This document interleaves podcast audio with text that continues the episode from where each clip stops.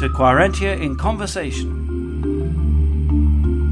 Q Conversations offer the chance for me, Mark Meynell, to sit down and chat with a range of fascinating people about the things that matter to them most.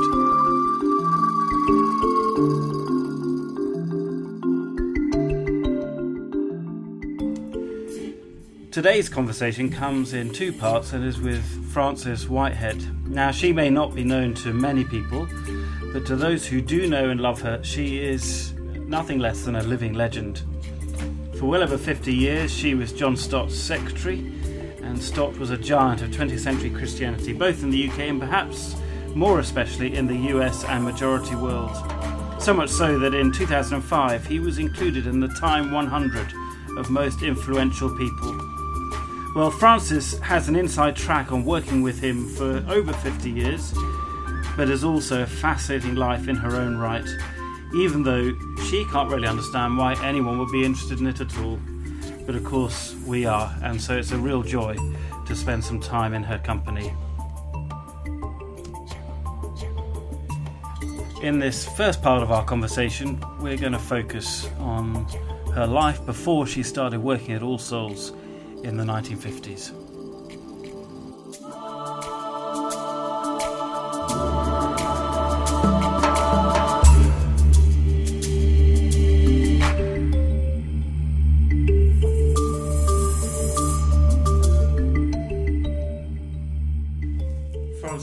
It's lovely to see you, and here we are in Bourne End, and it feels like a million miles away from the bustle of W1. It is. Um, and Am I right in thinking this was a home you bought with your mother?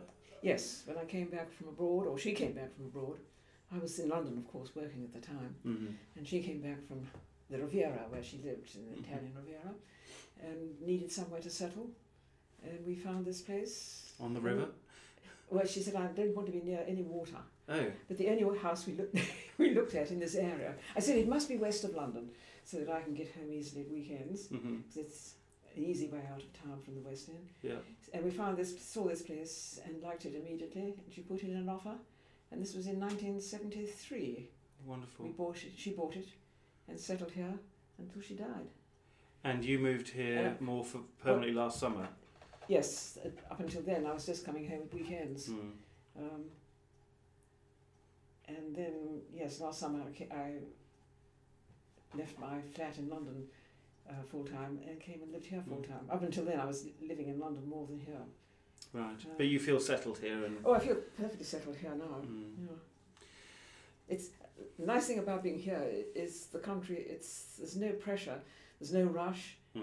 uh, and people have time to smile and be kind and talk to. You.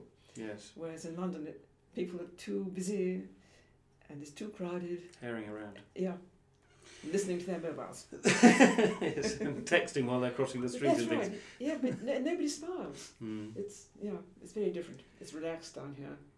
Well, it's it's lovely to be here. Thank you so much for your time. Um, and just as you picked me up from the station, you um, mentioned that today was in itself a very special day, and of yes. course I was oblivious to this. So, what is special about today? Well, the special thing about today is that I realise it's the 57th anniversary to the day when I started work at All Souls on April 9th, 1956 was my first day sitting in the drawing room at 12 Weymouth Street as the All Souls Church Secretary. Extraordinary. Yeah. To this very day. Yes, to this very day. And what's more, you read in your Bible this morning. Yes. Something rather extraordinary as well. Yes, Exodus.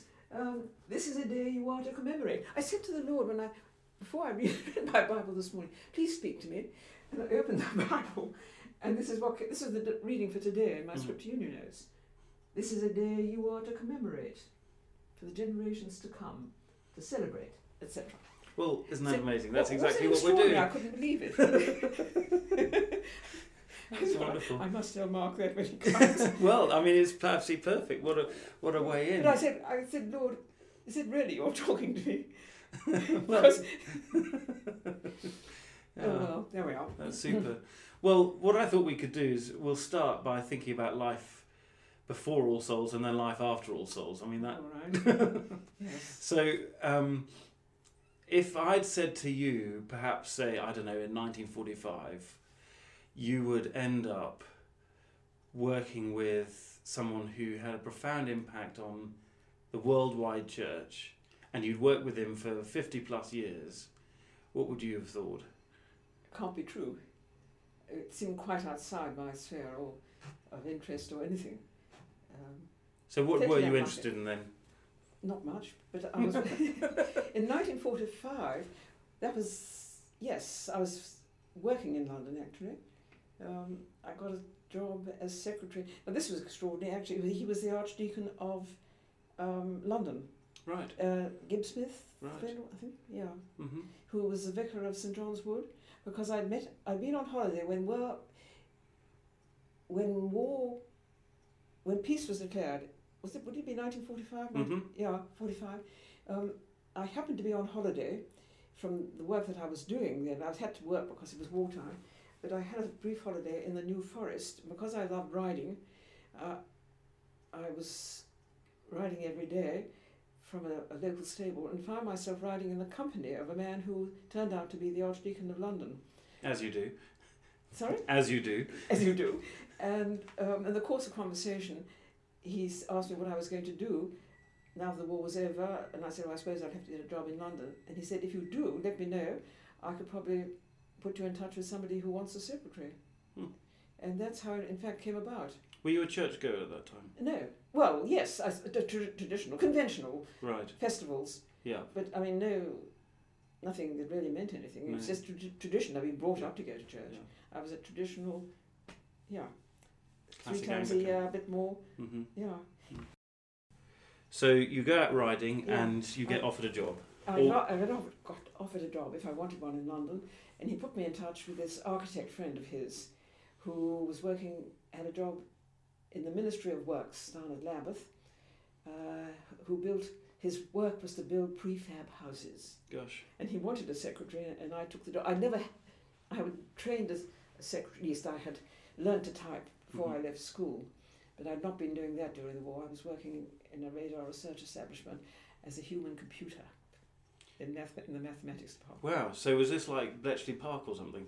Sorry. Was this like c- code cracking at Bletchley Park or? Well, it was it was to do with searchlights and what they call anomalous propagation. Why some, according to the weather, the searchlights perform better or worse. Oh. And it was some kind of research. I mean, I was in the, what was called the mathematics department because I was very, I loved mathematics. And I, Mm. when I went there for an interview, ostensibly to be a secretary, I said, couldn't, couldn't I do maths or something? And I was designated to this um, office, to this mathematician. Uh, my job really was just to work out other people's equations and draw graphs. Wow. And at one time they sent me up to Cambridge to work on the Cambridge, the first computer, I think, in Right. the Cavendish lab in Cambridge. Goodness me. All I did was turn the handle and graphs, graphs came out on the screen. Isn't that amazing? So Well- how long was that for? Well, until the war ended. Wait a minute, where was it? Had the war ended? Yes. It, um, until I was there, I suppose, in London about two years. Right. Because about 1947, because I had been living, when I left school, I was at Malvern hmm uh, and had a job during the war in a, a government research department, radar research establishment. hmm because I had to do something when I left school, but you went, you couldn't go to university, you had to work. I was too young to go in the forces, so I, I did this job for two years in the radar research establishment. Hmm. And then, um, after the war, went to London, and then for two years I was working for this architect Hmm. as a secretary then, um, building, he was building prefab houses. And then my mother um, decided she wanted to live abroad. At that time, my father had died during the war. Um, How old you were you when he but she died? was much. Sorry? How old were you when he died? He died when I was 18, Right. and I was working. He died during the war, and I couldn't get to him. He, I had to get compassionate leave to go home to see him because he was ill, suddenly taken ill with a thrombosis. And I got there only to find that he died that Ah. afternoon before I got there. Um, Wretched. so he, he but my, they, my parents were separated. They weren't living together. My mother was doing something else. So after the war, I mean, I always used to go home. Um, and my home was in Devon. hmm That's where my, where my father was. But that all finished, and my mother then decided in '47 to go abroad, so I went with her, and we went to live in Switzerland. Hmm. Um, she loved Switzerland, and we had a flat there on Lake Geneva, Goodness. overlooking the Chateau de Chillon. Really? Yeah, in Um, Montreux, Wow. up above. Yeah, my bedroom window looked out on the chateau. We're back That's in amazing. Byron and the Chateau de Chillon. Yeah, Absolutely. for two years. I think we were there for two years. So you had a job there. No, I wasn't allowed. We weren't allowed to work. So how did you survive? Well, exactly. I, um, it was pure. It was just an empty life. Right. Um, it was a social life. Okay, okay. In the winter, you could go skiing. Were there lots of expats doing the same sort of thing? N- no, it was extremely lonely. Oh, I went to a school of languages. I went to a polyglot school of languages in order to improve my French. Mm. That kept me occupied a bit. I played a bit of tennis um, with people. Um, Hmm. It was a completely useless life. So was it? Do you think your mum was trying to get get away from Britain and just put the past behind her? Or was that? I, I well, she had itchy feet. She Yes. liked, and she'd always she'd been at finishing school as a young girl. Right. She'd finished in, in Switzerland and loved it, and therefore um, thought it'd be nice to live there. Of course, it's beautiful, Mm. um, but it was quite. Po- I mean, I, I was just drifting, Mm. not knowing what life was about. And um, Well, let's um, backtrack a bit and think about life before the war, before before the war, yes. and before London, and growing up in Devon. Mm, okay. So, was it on a farm? Were you? No, well, it was in the country, in um, just on the edge of Dartmoor. Um, we had a, a house there, quite about sixty acres um, of land, which was um, farmed by a local farmer. Um, but we had a very, very large garden. Um, my father grew a lot of, well, all our own f- uh, fruit and veg. And we sold quite a bit from sort of a kind of market garden, I suppose. We had a big wall garden but he just used it as a hobby. He had been injured in the First World War um, and was a bit disabled because he, he could only use one arm. Right. So he just was a gentleman, I'm afraid, of leisure as I grew up in the country, Right. doing all the things that countrymen used to do. We had a tennis court, so we used to have tennis parties. Mhm. Um, we belonged to a local tennis club. My father used to go shooting with his brother-in-law, who had a shoot up on Dartmoor. Mhm. So he just lived a life, I suppose, just a gentleman of ease. Right. He bred, oh, I know, for a hobby, he bred old English sheepdogs. Oh, lovely. We had, yes, and he bred several champions that he showed at Crufts. Goodness. Yeah. Um, so it was a quiet country life with country pursuits as I grew up. And you had siblings? I had a sister, yes, who was a year older than me, but she died when she was eight and I was seven. Gosh. She got leukemia. So I was left on my own, very much on my own. There were no very few children around in our part of Devon. And how did that affect you at the time? Well, it was lonely. Yeah. I mean, I just, yeah. My father took me out wherever he went. Um, he was very good to me, um, interested me in everything there was to do, and taught me everything I knew. Mm. Taught me how to shoot um, with a rifle. Very good. Took me out rabbiting. Hmm Yeah, it wasn't really good now.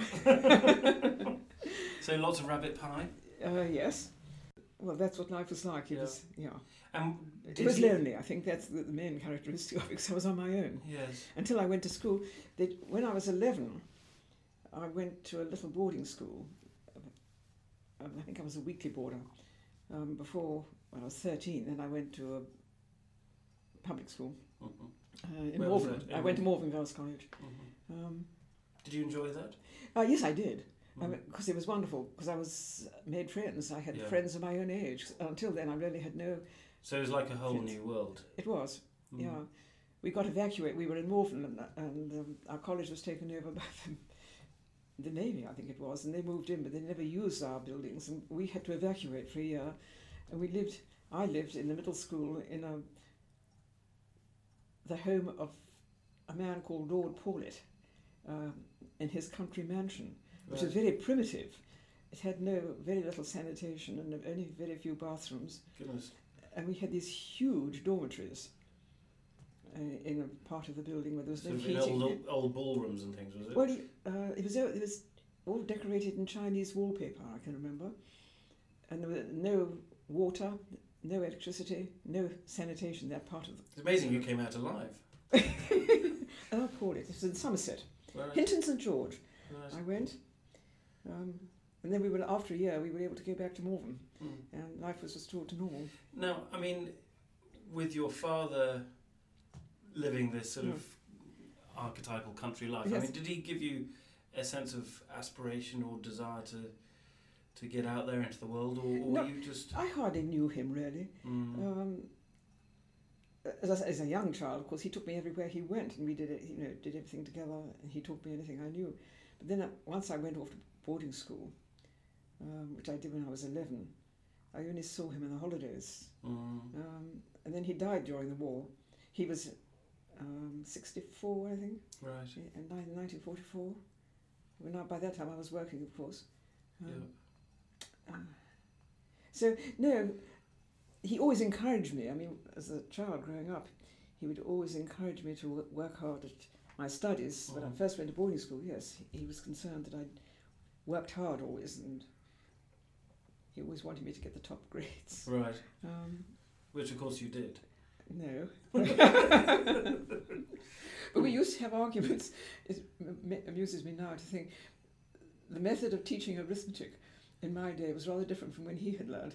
So we used to have big arguments as how you did algebra and geometry and how you solved your problems. that I do remember. Um, but he was, but he was a good deal older than he was 16 years older than my mother, and they were separated. So Mm. home was with my father. Mm. I stayed with my father. Gosh, so that was pretty unusual then. Yes, it was.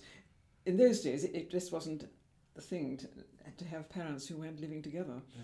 And I always found that difficult at school Yes. because my parents were not together. And everybody knew. Yes, you, you, you couldn't hide it. No. You tried to be normal, but you Yeah. weren't. You, you felt you weren't normal if your parents Yeah. were separated. But that doesn't stop you making friends, though, and feeling No. part of things. Oh no, I made friends at Yeah. school. Yeah. Um, good friends. Um, And and so your mum is sort of going off all around the place, and then Well, that's she- why you joined her in. Switzerland later, is it? That's right. Yeah, she'd always been separate from home. She left home after my si- well, my sister died when I was eight- when she was I was seven, and that hit my mother I think very bad. Well, it hit them both, but Yeah, broke up the marriage.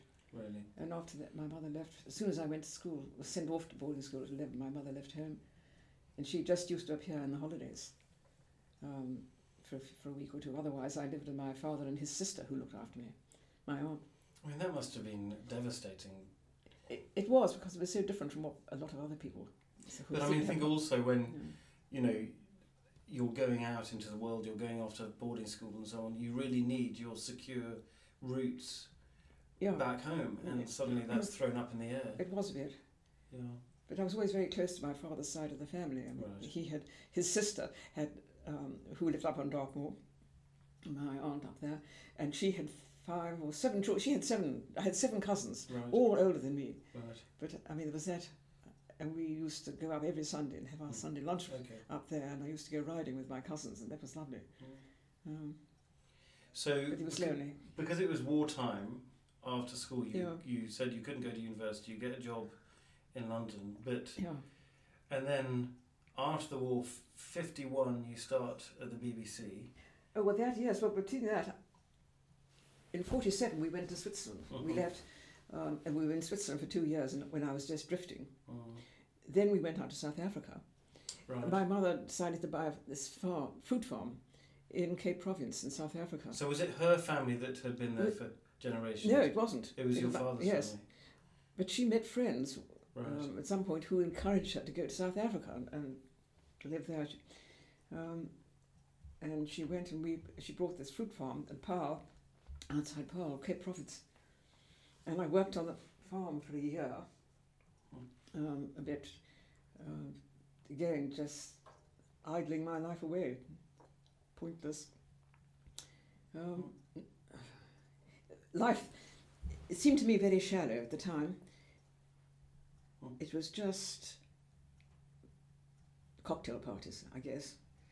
Um, I don't know whether it was because of where we were or anyway. I can just remember myself on the farm, sitting in. We had a vineyard, and I was sitting in the vineyard one afternoon, just weeping and just thinking, why is life so unhappy? Why am I so unhappy? Because this is such a beautiful place. Because it is Cape Province is lovely, and we were on the on the hill outside Paarl, on, on a lovely part of the, the mountains behind, and I just I was weeping because it seemed to me that life, the, world was so beautiful, and yet the life that everybody was living seemed so miserable.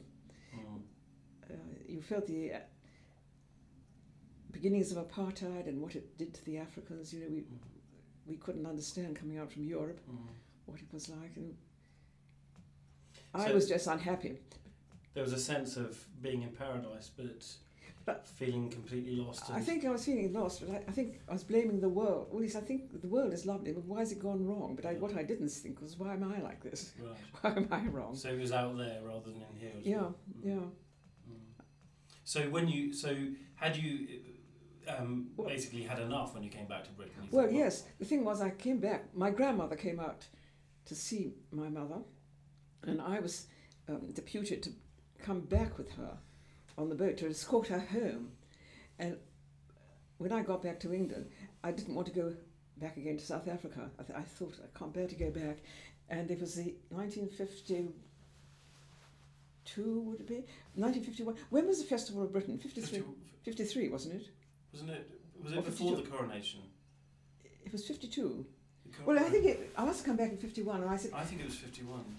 it wasn't 51, it must be Oh, 52. I okay. think because I said, I want to stay, I don't want to go back until after the Festival of Britain, but it meant that I was going to have to wait a whole year. Right. And that's because I was waiting for this thing to happen, I didn't know what to do with myself. And I was Right. living with my grandmother in Devon. And I went up to London, I don't know why. In the tread, I had a copy of the Times, and I was looking through advertisements in the Times, and I saw they were advertising for temporary secretaries in the BBC. As I travelled up on the train, I saw this advert in the Times, and I thought I'm going to apply for a job in the BBC, a temporary summer job, and that'll keep me here until after the Festival of Britain. Right. And I applied, and I got it. I had an interview, and I, they asked me what I wanted to do, and I And that was in Broadcasting House. there was a, no. It was in the overseas service. I was interviewed for the overseas service. I said I wanted something to do with literature. I think, um, or no music. I think it was music. I said, Right. but they didn't put me into music. They put me into a talks producer in the overseas service who was involved in book reviews Right. and in educational programs for West Africa. I Was that in Bush House then? no, it was in um, Oxford Street. It was opposite Oxford Street Tube Station. We had, I think it was number 200 Oxford Street in those days. And for a, while, my offices were there overlooking Oxford Circus underground. And then the coronation must have come. But then my, the BBC moved us up into the Langham Hotel. Mm-hmm. And my office became not, uh, there. Uh, In the Langham Hotel, which was unfurnished, it was just bare of anything except all the offices were bedrooms with basins in them, and all the corridors were stone flagged, and there were no carpets. Mm. It was very primitive, but we have a big, big office um, for the overseas service up in the Langham Mm. for a while. That's how I passed All Souls for the first time. So from your office, could you see All Souls? I couldn't see it, no, but I, Yeah. when I went in the I front mean, door, of course, Yes. But the day I moved, we were told we were at 200 Oxford Street offices. We were told we were going to move to the Langham. So the other secretary and myself in my office, I said to her, let's go up and have a look at our new office and see what it's like. And we walked up, and that's when I saw All Souls for the first time. And I stood outside, and the doors were open, Yeah. and the spotlights were on the picture of Christ. Right. And from the street, you could see. And I said to the girl who was with me, I must go in. I must go in and have a look. Just look at that picture. Wow. And we went in. Something drew me in. It was, So it was like a magnet into the building. it was irresistible. I had to go in and look. And something immediately struck, and I said, I must come to this church. It's so unusual. Mm. And I went back to the office back in the Langham, and I think the first thing I saw happening was a notice outside saying there was a lunchtime concert. So I thought, that's wonderful, that's music. We, I went to the lunchtime concert, Mm. and it was a big letdown. There was only a handful of people there. There was some music, and nobody said anything. There were no notices, no welcome. How nice to see you. Who are you? So it was just a, it was basically It was dis- just using this as a venue. just as a recital, Mm. but nothing was said. Mm. So I thought, this is a dead loss. This church must be, it's pretty dead. Well, I don't suppose I use that language, but I thought I was disappointed. Mm. And I didn't go back until some weeks later I was walking round by St. Peter's in my lunch hour, and then the bells were ringing because we were allowed to ring bells in those days. You went to, now you, we can't. The church is not allowed to broadcast anything from the Right. tower. Are? But St Peter's, it was I was going to Lord. I'd been given a free ticket, free ticket to go to Lord's to watch the cricket, Right. and I was feeling so happy. In my lunch hour, thinking, aren't I lucky? I've got this ticket, and here's the sky is blue and the sun is shining, and these bells are ringing. I must go in and see what's happening. And that's what took me into St. Peter's that day in my Now, lunch were hour. the All Souls services still meeting in St Peter's then? Or had they finished No, the I think the? Sunday service, it was a Thursday lunchtime. Right. It was the Thursday lunchtime. But I knew nothing about it. But I, Mm. I, was, I went in, and the church was full. Mm. Even to the, I couldn't find a seat. I had to find a seat somewhere in the side aisle. And there was this man, this young man preaching. And, and he was preaching from the Bible. I'd never heard anything like it. It was so interesting. Do you I- remember I what think- his it text was? I think it was Old Testament, but I was fascinated that here was somebody talking sense about the Bible that I'd never read. Mm, Not, I didn't know a thing. yeah. Although my traditionally brought up in the church, Yeah. I knew nothing Yeah. except the prayer book service. I suppose. And of course, that was John and it, Stott. it was purely words. Yeah.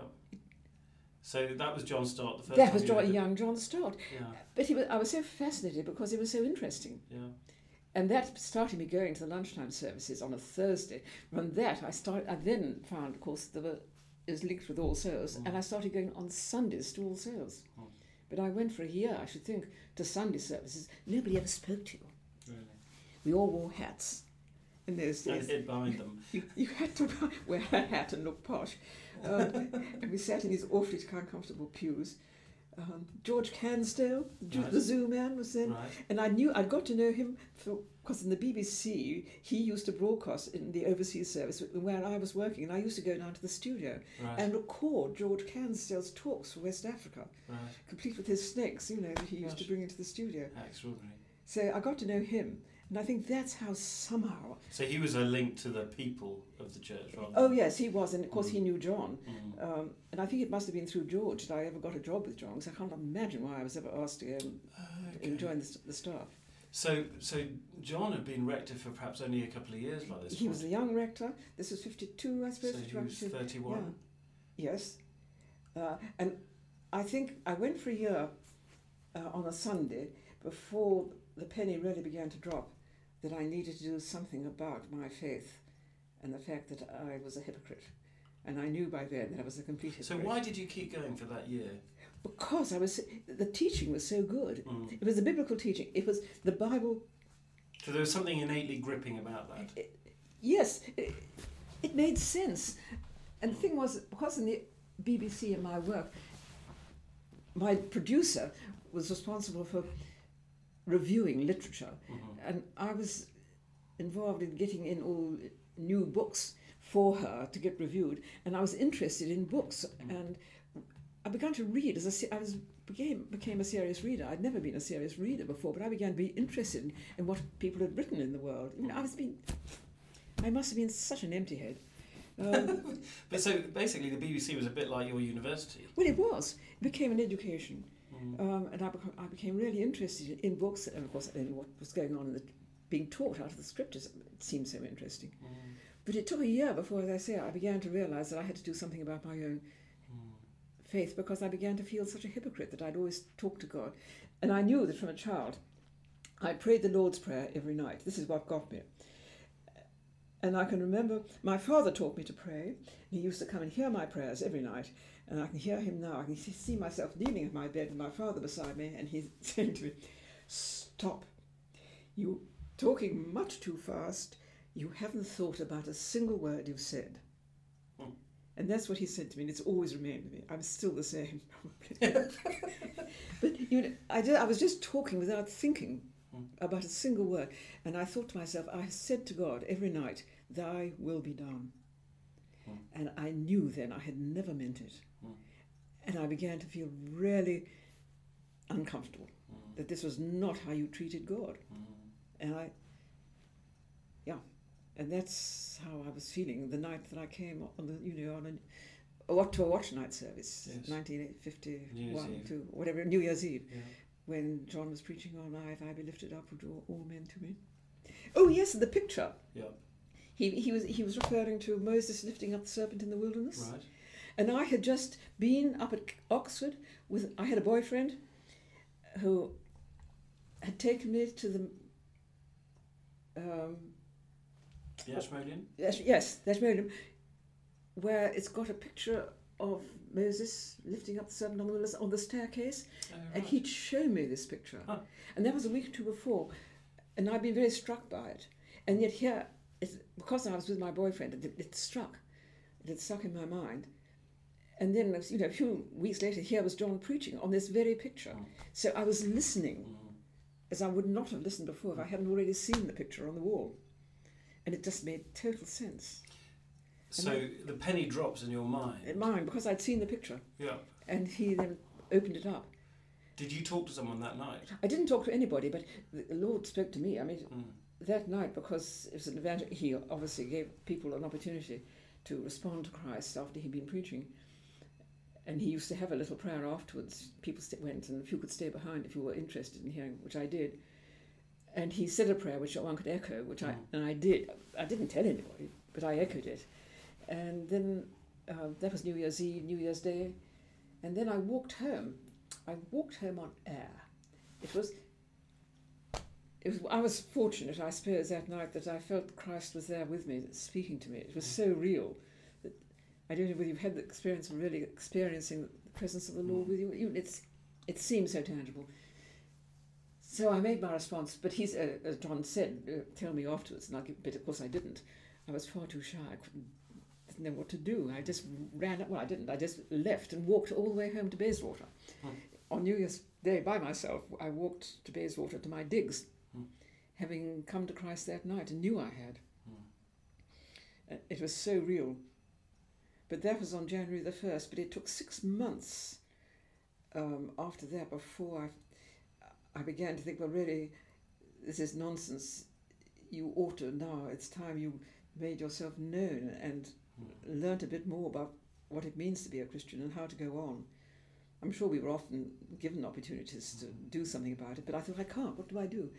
I, mean, uh, I knew I ought to talk to somebody and tell them what I'd done, but I didn't know how to. So I picked up, we had a form, a congregational register. We had John had a congregational reg- register. Everybody who was a member of the church was put on a register. I think they are still. Mm.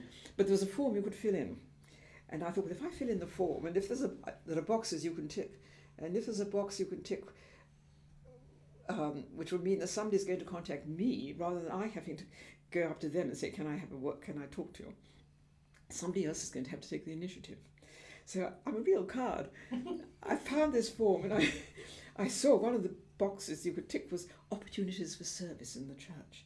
So I thought, oh, that'll be okay. I'll tick that because probably they'll I can do something like um, pouring. I didn't know what one did in the church. I thought one served tea and Mhm. poured out tea, you know, bun, uh, handed round buns or something. But I thought if I tick that, somebody's bound to ask me what I want to do.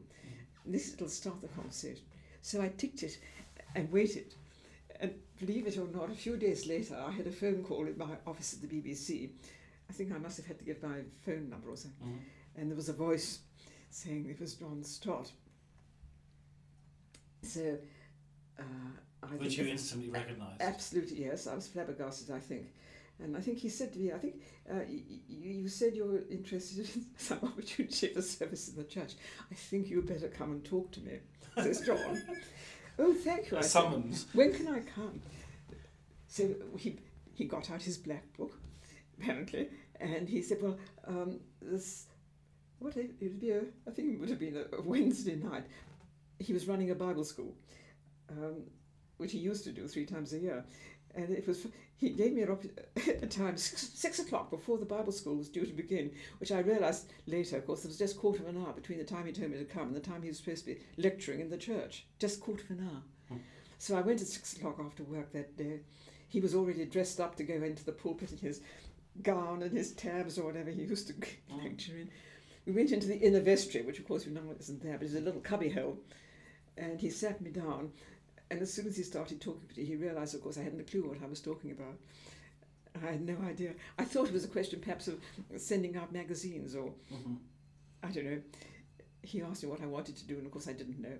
So he said, "Well, I think, I think perhaps you could help address some envelopes for the circulation of the magazine. But I think um, you probably it'd be good if you got into one of the little groups for beginners. He realised I was a new Christian. He he said to me."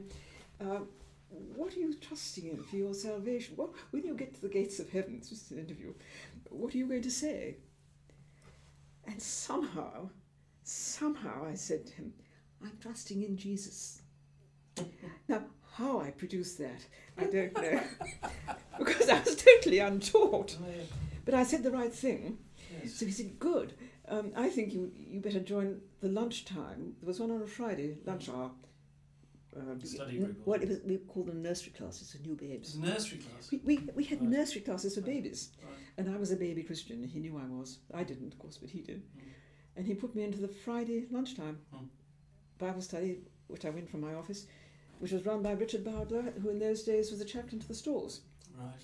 So for half an hour, that's what I used to do on my Gosh. my Friday lunchtime, until I actually found myself leading it, because Richard went and I I was asked to take it over. By John? No, by Richard, I think, who's yeah. But I mean, but I knew nothing. I, I didn't know how I, they let me do this. I mean, it, you're obviously very convincing. but I didn't know. Mm. By then time, it was 1950. It must have been 54. When I was just getting going. I've got my years a bit wrong, probably. But it was the time of the Harringay Crusade. Right. And somehow, I got I was allowed to apply to be a counsellor when I was. So this is for Billy Graham. For Billy Graham, mm. and I met some of the. Oh, Lorne Sanney. Did you ever meet Lorne Sanney? Oh, lovely. Yeah, Superman. Navigators, they. Um, and some of their leaders. But I was allowed to be a counsellor, and I think I knew four verses by heart. You had to know, you know, something on sit in Romans 3, you had to know something about the cross and something about Bible reading, one a verse about Bible reading and a verse about joining the church. I think I knew four verses by heart. And I was set, I was allowed to be a counsellor. Well, they obviously saw something in you. But I used to be terrified because I used to go to the meetings at Wembley or wherever it was, Harringay, and just say, look, please don't give me anybody who knows more than I do, because I, I shan't know what to say. Make sure you don't miss the second part of our conversation, which can be downloaded from iTunes in the podcast section or directly from Jellycast.